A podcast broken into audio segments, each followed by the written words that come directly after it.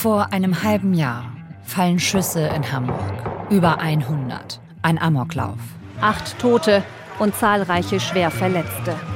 Und wenig später gibt es eine Menge offener Fragen. Denn die Behörden wussten mehr, als es zunächst scheint. Der Amoklauf hat eine deutschlandweite Debatte über das Waffenrecht ausgelöst. Aber ein paar Fragen drängen sich in diesem Fall besonders auf. Die Hamburger Waffenbehörde hatte nämlich im Vorfeld einen Hinweis bekommen. Hätte diese Tat also verhindert werden können? Wir schauen da nochmal genauer hin. Was ist bekannt, ein halbes Jahr nach der Tat? Ihr hört 11KM, der Tagesschau-Podcast. Ein Thema in aller Tiefe. Mein Name ist Viktoria Koopmann. Heute ist Dienstag, der 12. September. Bei uns heute ist Caroline Schmidt. Caroline arbeitet beim NDR und hat mit ihrer Kollegin Marie Blöcher die Abläufe rund um den Amoklauf in Hamburg rekonstruiert.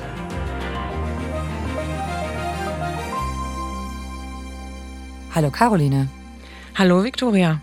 Du wohnst selbst in Hamburg. Wie hast du den Amoklauf am 9.3., also ziemlich genau vor 6 Monaten, erlebt? Also ich war erst mit einer Freundin verabredet und kam nach Hause und habe von der Tat erfahren, als die Hubschrauber über dem Gebetshaus der Zeugen Jehovas kreisten, als klar war, da ist jemand, der schießt, als klar war, es sind Menschen tot, als klar war, es sterben gerade Menschen und es nicht klar war, was ist das hier überhaupt? Ist das ein politisches Attentat oder ist das ein Amoklauf? Was steckt da überhaupt dahinter? Das wussten wir alles in dem Moment nicht. Es war sehr erschütternd. Ich kenne auch viele, die da in der Nähe wohnen, die gesehen haben, wie die Polizisten rumgerannt sind. Hamburg ist eigentlich eine sehr friedliche Stadt und das hat uns alle ziemlich erschüttert in dem Moment. Ja, wir müssen es, glaube ich, noch einmal kurz uns in Erinnerung rufen. Bei einem Amoklauf in Hamburg sind gestern Abend 8 Menschen getötet und 8 weitere verletzt worden. Also ein Mann, Philipp F., 35 Jahre alt, schießt in einem Gebäude der Zeugen Jehovas um sich, tötet dabei 7 Menschen, darunter ein ungeborenes Kind und dann sich selbst. Er hatte der Religionsgemeinschaft früher angehört und besaß die Waffe rechtmäßig als Sportschütze. Allerdings war die Waffenbehörde einem anonymen Hinweis nachgegangen, er könne psychisch krank sein. Dass er eben nicht ein Unbekannter für die Behörden war, das erfuhren wir erst am Tag danach, in einer Pressekonferenz. Und da wurde auch schon gleich der anonyme Hinweis erwähnt, dass jemand aus dem Umfeld von Philipp F. sich gemeldet habe und diesen anonymen Hinweis geschickt habe, in dem gestanden hätte, dass er psychisch krank sei, dass er eine Wut verspüre auf die Zeugen Jehovas und dass dieserjenige sich unglaubliche Sorgen mache. Was stand da genau drin? In dem Schreiben stand, das wissen wir jetzt halt heute, da stand drin, dass Philipp F. nur einer Handvoll von Menschen noch vertraue und dass er psychisch krank ist, dass er offenbar unter einer Psychose mit Verfolgungswahn und wahrscheinlich an einer Schizophrenie leide, denn er höre auch täglich Stimmen. Und darum stand ja dann auch doch die Frage im Raum, hätte das nicht verhindert werden können? Ich habe mich schon mal in meinem journalistischen Leben nach Erfurt und Winnenden, das ist schon ein bisschen her, aber damals sehr, sehr, sehr intensiv mit Amokläufen beschäftigt, mit der Prävention von Amokläufen, das waren ja alles Schulamokläufe damals und hatte mich sehr viel damit beschäftigt, wie kann man das verhindern, welches sind Anzeichen, wie erkennt man solche Täter überhaupt und Täterinnen und wusste daher, dass diese Merkmale, also psychisch krank, Stimmen, Wut und Sorge, dass das eigentlich klassische Hinweise auf einen Amokläufer sind. So. Und dachte mir, ist ja irgendwie so ein bisschen seltsam, wie wahrscheinlich, dass sich viele dachten, dass die den nicht im Blick gehabt haben, wenn sie so einen Hinweis bekommen haben. Ganz egal, wie vielleicht sonst krude der auch gewesen ist, das wusste man ja alles in dem Moment nicht. Irgendwie seltsam. Und wie erklären das die Behörden? Also die Behörden hatten dann die Situation natürlich, dass sie erklären mussten, warum sie ihn eben nicht im Blick hatten. Und das war ganz interessant. Die haben dann alle möglichen Erklärungen geliefert. Also zum Beispiel haben sie am Anfang gesagt, es gibt so viele anonyme Hinweise, die bei uns eingehen. Da können wir nicht jedem nachgehen. Oder ja, es gibt auch Denunziationen, vielleicht behauptet auch jemand böswillig, dass der andere psychisch krank sei. Das kann nicht einfach, da kann nicht einfach die Polizei losgehen und Ermittlungen anstellen. Wo kommen wir denn dahin, wenn jeder irgendwie über irgendwen was behaupten kann und dann recherchiert sofort die Polizei los? Der Hinweis ist ja damals bei der Waffenbehörde in Hamburg eingegangen. Wie sind die denn mit diesem Hinweis umgegangen? Also was haben die danach gemacht? Also die Waffenbehörde ist Teil der Polizei in Hamburg. Das ist nicht überall so, aber in Hamburg ist es so. Und die agiert aber für sich, ja, ganz offenkundig. Das haben wir jetzt auch gelernt. Also die ist eine Behörde in der Behörde, ja, und agiert alleine. So. Also die Waffenbehörde hat diesen Hinweis ernst genommen. Das sieht man daran, dass sie überhaupt was getan haben. Also es gibt dann so bestimmte Schritte, die eine Waffenbehörde dann macht. Die sind sie auch abgegangen. Also sie haben erstmal die Datenbanken abgefragt. Liegt da irgendwas gegen ihn vor? Nein, lag nichts vor.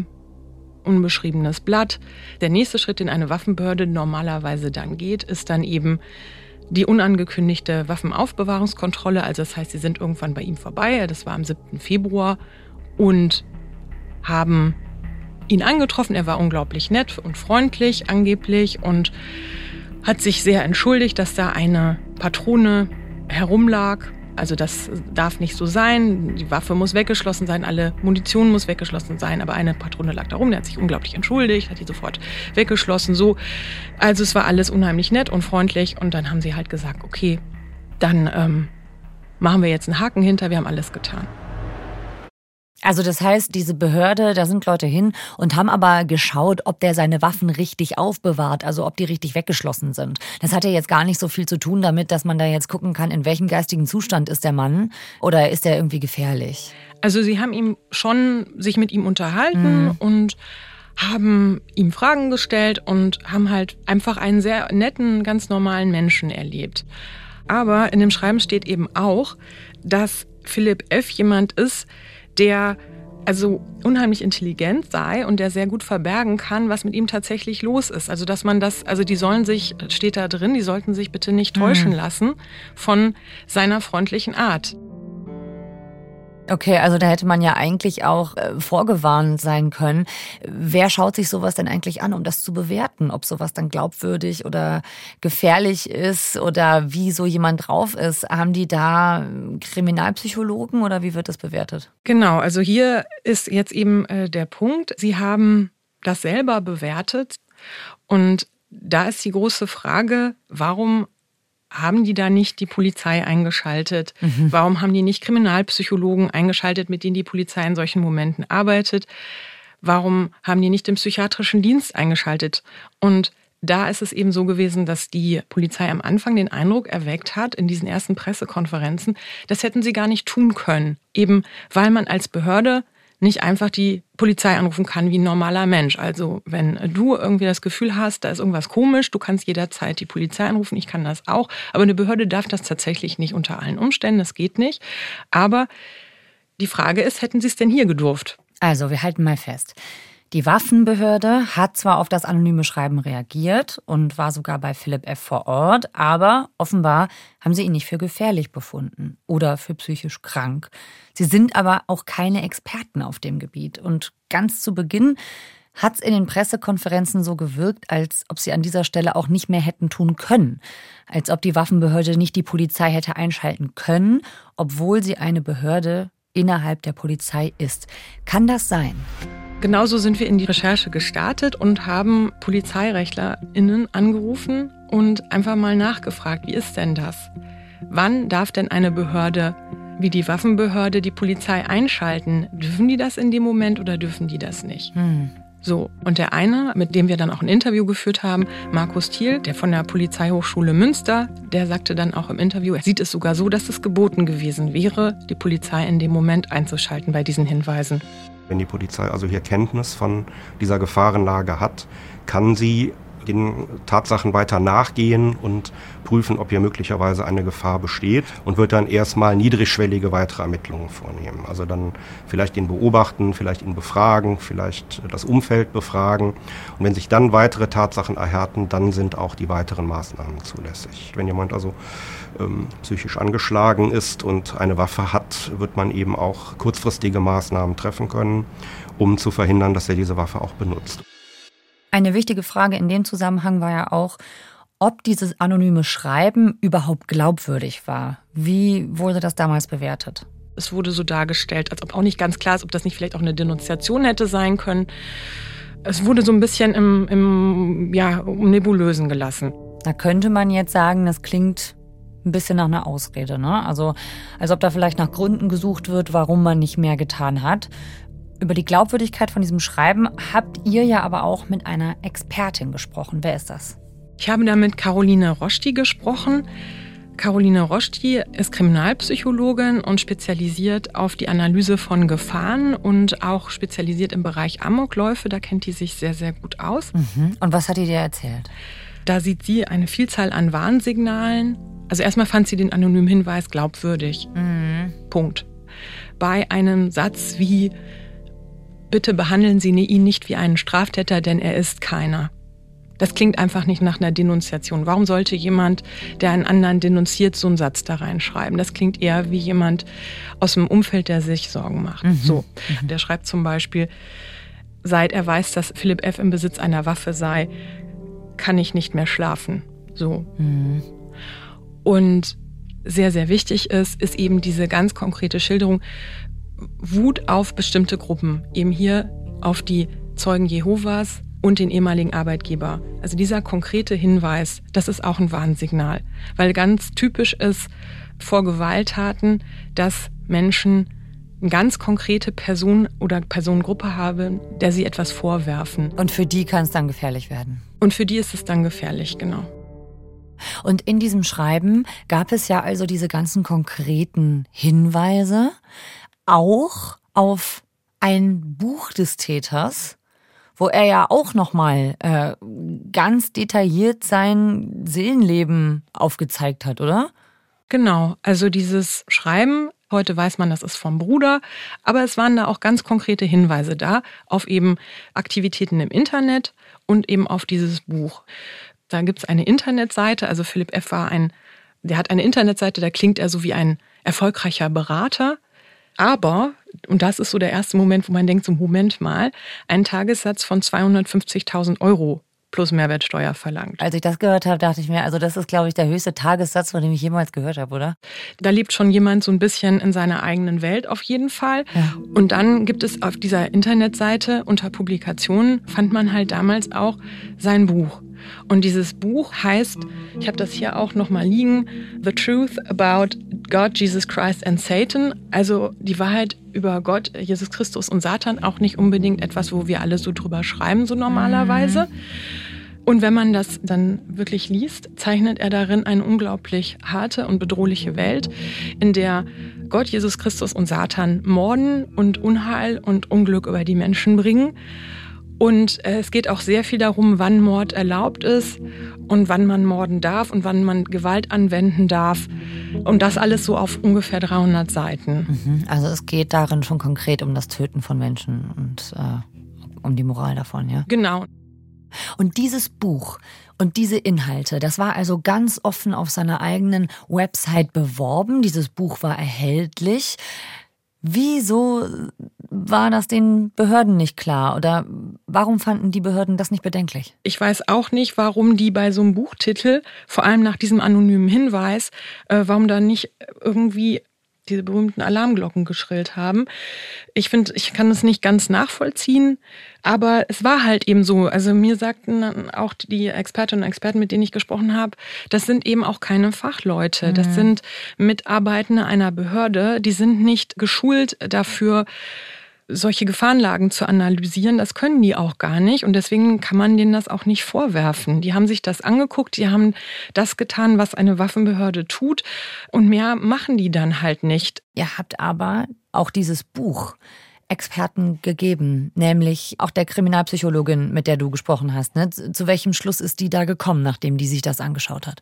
Also Caroline Roschti sagte im Interview, sie hat das Buch gelesen und da sind so viele Hinweise. Die mehrfachen Hinweise auf Beschäftigung mit tödlicher Gewalt, auch aufgrund von Missständen, Rechtfertigung von Gewalt, narzisstische Größenfantasien, aber auch Hinweise, die in Bezug auf die Psychose oder auch den Verfolgungswahn auch ungünstig sind, und die Beschäftigung mit Waffen beziehungsweise das Erlangen einer legalen Waffe. Da möchte ich diese Waffe eigentlich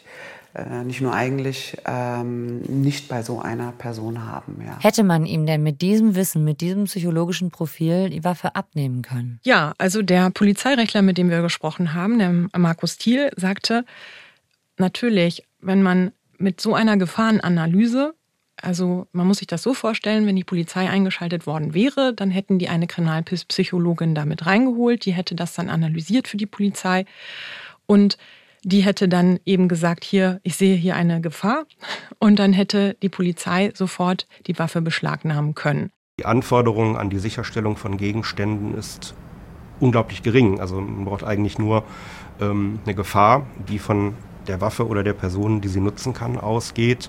Und wenn man das entsprechend prognostizieren kann aufgrund dieser Tatsachen, die man hat, dann kann man dem die Waffe zunächst wegnehmen, nimmt sie in amtliche Verwahrung, müsste sie gegebenenfalls, wenn sich das Ganze als haltlos herausstellt, an ihn wieder zurückgeben.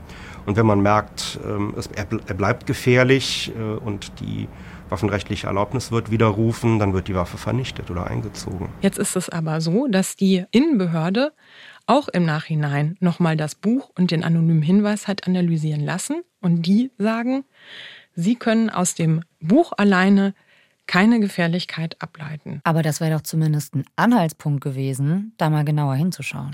Wenn die Polizei eingeschaltet gewesen wäre, hätte sie das Umfeld befragen können. Die Polizei hätte die Familie befragen können. Dann wäre sie auf den Bruder zum Beispiel, hätte sie treffen können. Sie hätte mit sehr vielen Menschen sprechen können, die weitere Informationen hätte geben können, die darauf hindeuten, dass dieser Mensch keine Waffe haben darf. Weil es steht im Gesetz ganz klar und deutlich, psychisch kranke Menschen dürfen keine Waffe haben. Punkt. Ja. So, und diese Schizophrenie, die da ja angedeutet wird, nicht jeder, der schizophren ist, ist gefährlich. Das ist natürlich nicht der Fall. Aber es ist natürlich so, dass das eine Krankheit ist, die die Wahrscheinlichkeit, dass jemand Gewalttaten begeht, sehr stark erhöht. Und das sagt auch der Gutachter von der Innenbehörde. Der sagt auch, wenn er wirklich schizophren war, dann ist das hier eine extrem erhöhte Gefährlichkeit. Wenn wir uns das jetzt alles anschauen, wie das da gelaufen ist, da ist jetzt natürlich schon die Frage, hätte diese Tat verhindert werden können? Was ist denn da jetzt heute mit so viel Abstand das Fazit? Wenn man die Behörden nimmt, dann kann man sagen, dass der Innensenator Andy Grote, der Hamburger Innensenator, sagt, auch wenn das anders gelaufen wäre oder besser gelaufen wäre oder sorgfältiger gearbeitet worden wäre, hätte das am Kausalverlauf nichts verändert, sagt er. Die Generalstaatsanwaltschaft, die den ganzen Fall zurzeit ermittelt und sich ansieht, die sagt, es gibt weiterhin Anzeichen, dass, wenn die Behörde sorgfältig gearbeitet hätte, dass die Behörden den Amoklauf hätten verhindern können. Mhm. Und die Experten, mit denen wir gesprochen haben, die sagen halt ganz deutlich, auf dieser Faktenbasis hätte man dem die Waffe entziehen können, die Waffe beschlagnahmen können, und dann hätte er zumindest mit einer legalen Waffe diesen Amoklauf schon mal nicht begehen können. Mhm. Er hätte sich dann vielleicht noch eine illegale Waffe besorgen können oder Sprengstoff oder ein Messer oder wie auch immer. Bloß man muss auch sagen, wenn die Polizei schon mal jemanden auf dem Schirm hat, es gibt sehr viele Möglichkeiten, einen Menschen zu stoppen. Damals hat vor allen Dingen Nancy Faeser eine Reform des Waffenrechts gefordert. Und ich glaube, auch obwohl Andy Grote, der Innensenator, da sagt, das hätte gar nicht besser laufen können damals, wird ja auch dort anscheinend was an der Waffenbehörde getan. Ne? Was hat sich da getan seit dem Fall? Also das ist ganz interessant. Also wie gesagt, Andy Grote, der Hamburger Innensenator, sagt, es hätte am Kausalverlauf nichts verändert, wenn man anders vorgegangen wäre. Und doch gleichzeitig macht er Reformen, die genau das jetzt zu dem führen, was die Expertinnen und Experten in unseren Interviews fordern. Er reformiert die Waffenbehörde und er sorgt dafür, dass die Polizei jetzt sehr früh eingeschaltet werden muss. von der Waffenbehörde. Dass die ganz früh Psychologinnen und Psychologen einschalten müssen bei der Bewertung und Auswertung von solchen Hinweisen. Ich frage mich, hat da jetzt die eine Dienststelle in Hamburg nicht gut gearbeitet, obwohl die Standards für sowas eigentlich besser sind? Oder ist das in Deutschland Status quo? Das haben wir uns tatsächlich auch gefragt. Wir haben uns gefragt, ist das jetzt hier die Hamburger Waffenbehörde oder wie sieht das überall sonst in Deutschland aus? Und haben eine Umfrage gemacht, haben einen Fragenkatalog an alle Innenministerien geschickt, die auch fast alle haben geantwortet. Und das Ergebnis war so ein wenig ernüchternd. Mhm. Was hätten deren Waffenbehörden gemacht? Also tatsächlich muss man sagen, dass ganz viele angegeben haben, dass sie genauso vorgegangen wären wie Hamburg. Die allerwenigsten ziehen frühzeitig die Polizei und Kriminalpsychologen, Psychiater zu Rate. Das sind nur ganz wenige Länder, die das angegeben haben, nämlich Bayern, Mecklenburg-Vorpommern, Berlin und Bremen. Okay. Also nur 3 Länder haben eindeutig gesagt, wir haben alles nochmal auf den Prüfstand gestellt, haben ganz viel verändert. Das sind Bayern, Berlin und Bremen. Also es war so ein großer Fall, ne? Der war überall in den Medien, wo ganz konkret über die Arbeit von Waffenbehörden gesprochen wird. Und dass dann da alle hinschauen und sich denken, ja super, genau so machen wir es das nächste Mal. Das finde ich doch schon sehr bedenklich. Wir haben diese Umfrage dem Polizeirechtler Markus Thiel von der Polizeihochschule Münster, mit dem wir gesprochen haben, vorgelegt. Der hat sich das für uns angesehen und hat folgendes, also ziemlich bitteres Fazit gezogen. Für diese Fälle des Einzeltäters, der dann irgendwann, sag mal, sehr salopp ausflippt, dafür sind natürlich diese verwaltungsbehördlichen Regelungen sind darauf nicht zugeschnitten. Für so einen Amoklauf ist so eine Waffenbehörde im Grunde nicht vorbereitet. Und da müssen wir uns einfach darauf verlassen können, dass die bei entsprechenden Anhaltspunkten diejenigen einschalten, die das können. Ja, das ist tatsächlich natürlich ein bitteres Fazit, wenn wir uns überlegen, dass das quasi genauso wieder passieren könnte. Wie geht's denn den Menschen, die von diesem Amoklauf direkt betroffen waren, aus dieser Gemeinde der Zeugen Jehovas, mit diesem Umgang? Ja, also das war ein sehr berührendes Interview, was ich mit dem Pressesprecher der Zeuginnen und Zeugen Jehovas hier von Hamburg geführt habe, der selber nicht Teil dieser Gemeinde ist, die betroffen war, aber natürlich alle betreut hat und die Überlebenden durch diese Monate begleitet hat. Und er sagte nur, für sie war das sehr erschütternd zu hören, als der Generalstaatsanwalt sagte, man hätte das wahrscheinlich verhindern können. Zu wissen, so wie der Generalstaatsanwalt das ausgedrückt hat, dass diese Tat hätte verhindert werden können, ist natürlich bedrückend. Gleichzeitig setzen wir und nicht zuletzt die Betroffenen diesem Gefühl Zuversicht und Vertrauen entgegen, dass Regierungen, dass Behörden, dass Politik aus dem, was geschehen ist, auch wie es hätte möglicherweise verhindert werden können, die richtigen Schlussfolgerungen und Entscheidungen dann getroffen werden. Ja, ich finde, diese Hoffnung kann man haben, aber im Moment, finde ich, sieht es halt nicht danach aus, dass da so viele Konsequenzen gezogen werden. Außer hier in Hamburg, das muss man tatsächlich sagen. Also hier in Hamburg wird das in Zukunft anders laufen. Danke, Caroline, dass du uns davon erzählt hast. Danke, dass ihr uns den Raum gegeben habt, von unserer Recherche zu erzählen. Den Film von Caroline Schmidt und Marie Blöcher könnt ihr bei Panorama 3 im NDR sehen und natürlich auch in der ARD-Mediathek. Und wenn euch diese Folge 11KM gefallen hat, lasst uns gern ein Abo da. Folgenautorin ist Friederike Wipfler. Mitgearbeitet hat Stephan Beuting. Produktion Christiane Gerhäuser-Kamp, Fabian Zweck, Jacqueline Brzeczek, Simon Schuling und Eva Erhardt. Redaktionsleitung Lena Gürtler und Fumiko Lipp. 11KM ist eine Produktion von BR24 und NDR Info. Mein Name ist Viktoria Koopmann. Wir hören uns morgen wieder. Tschüss!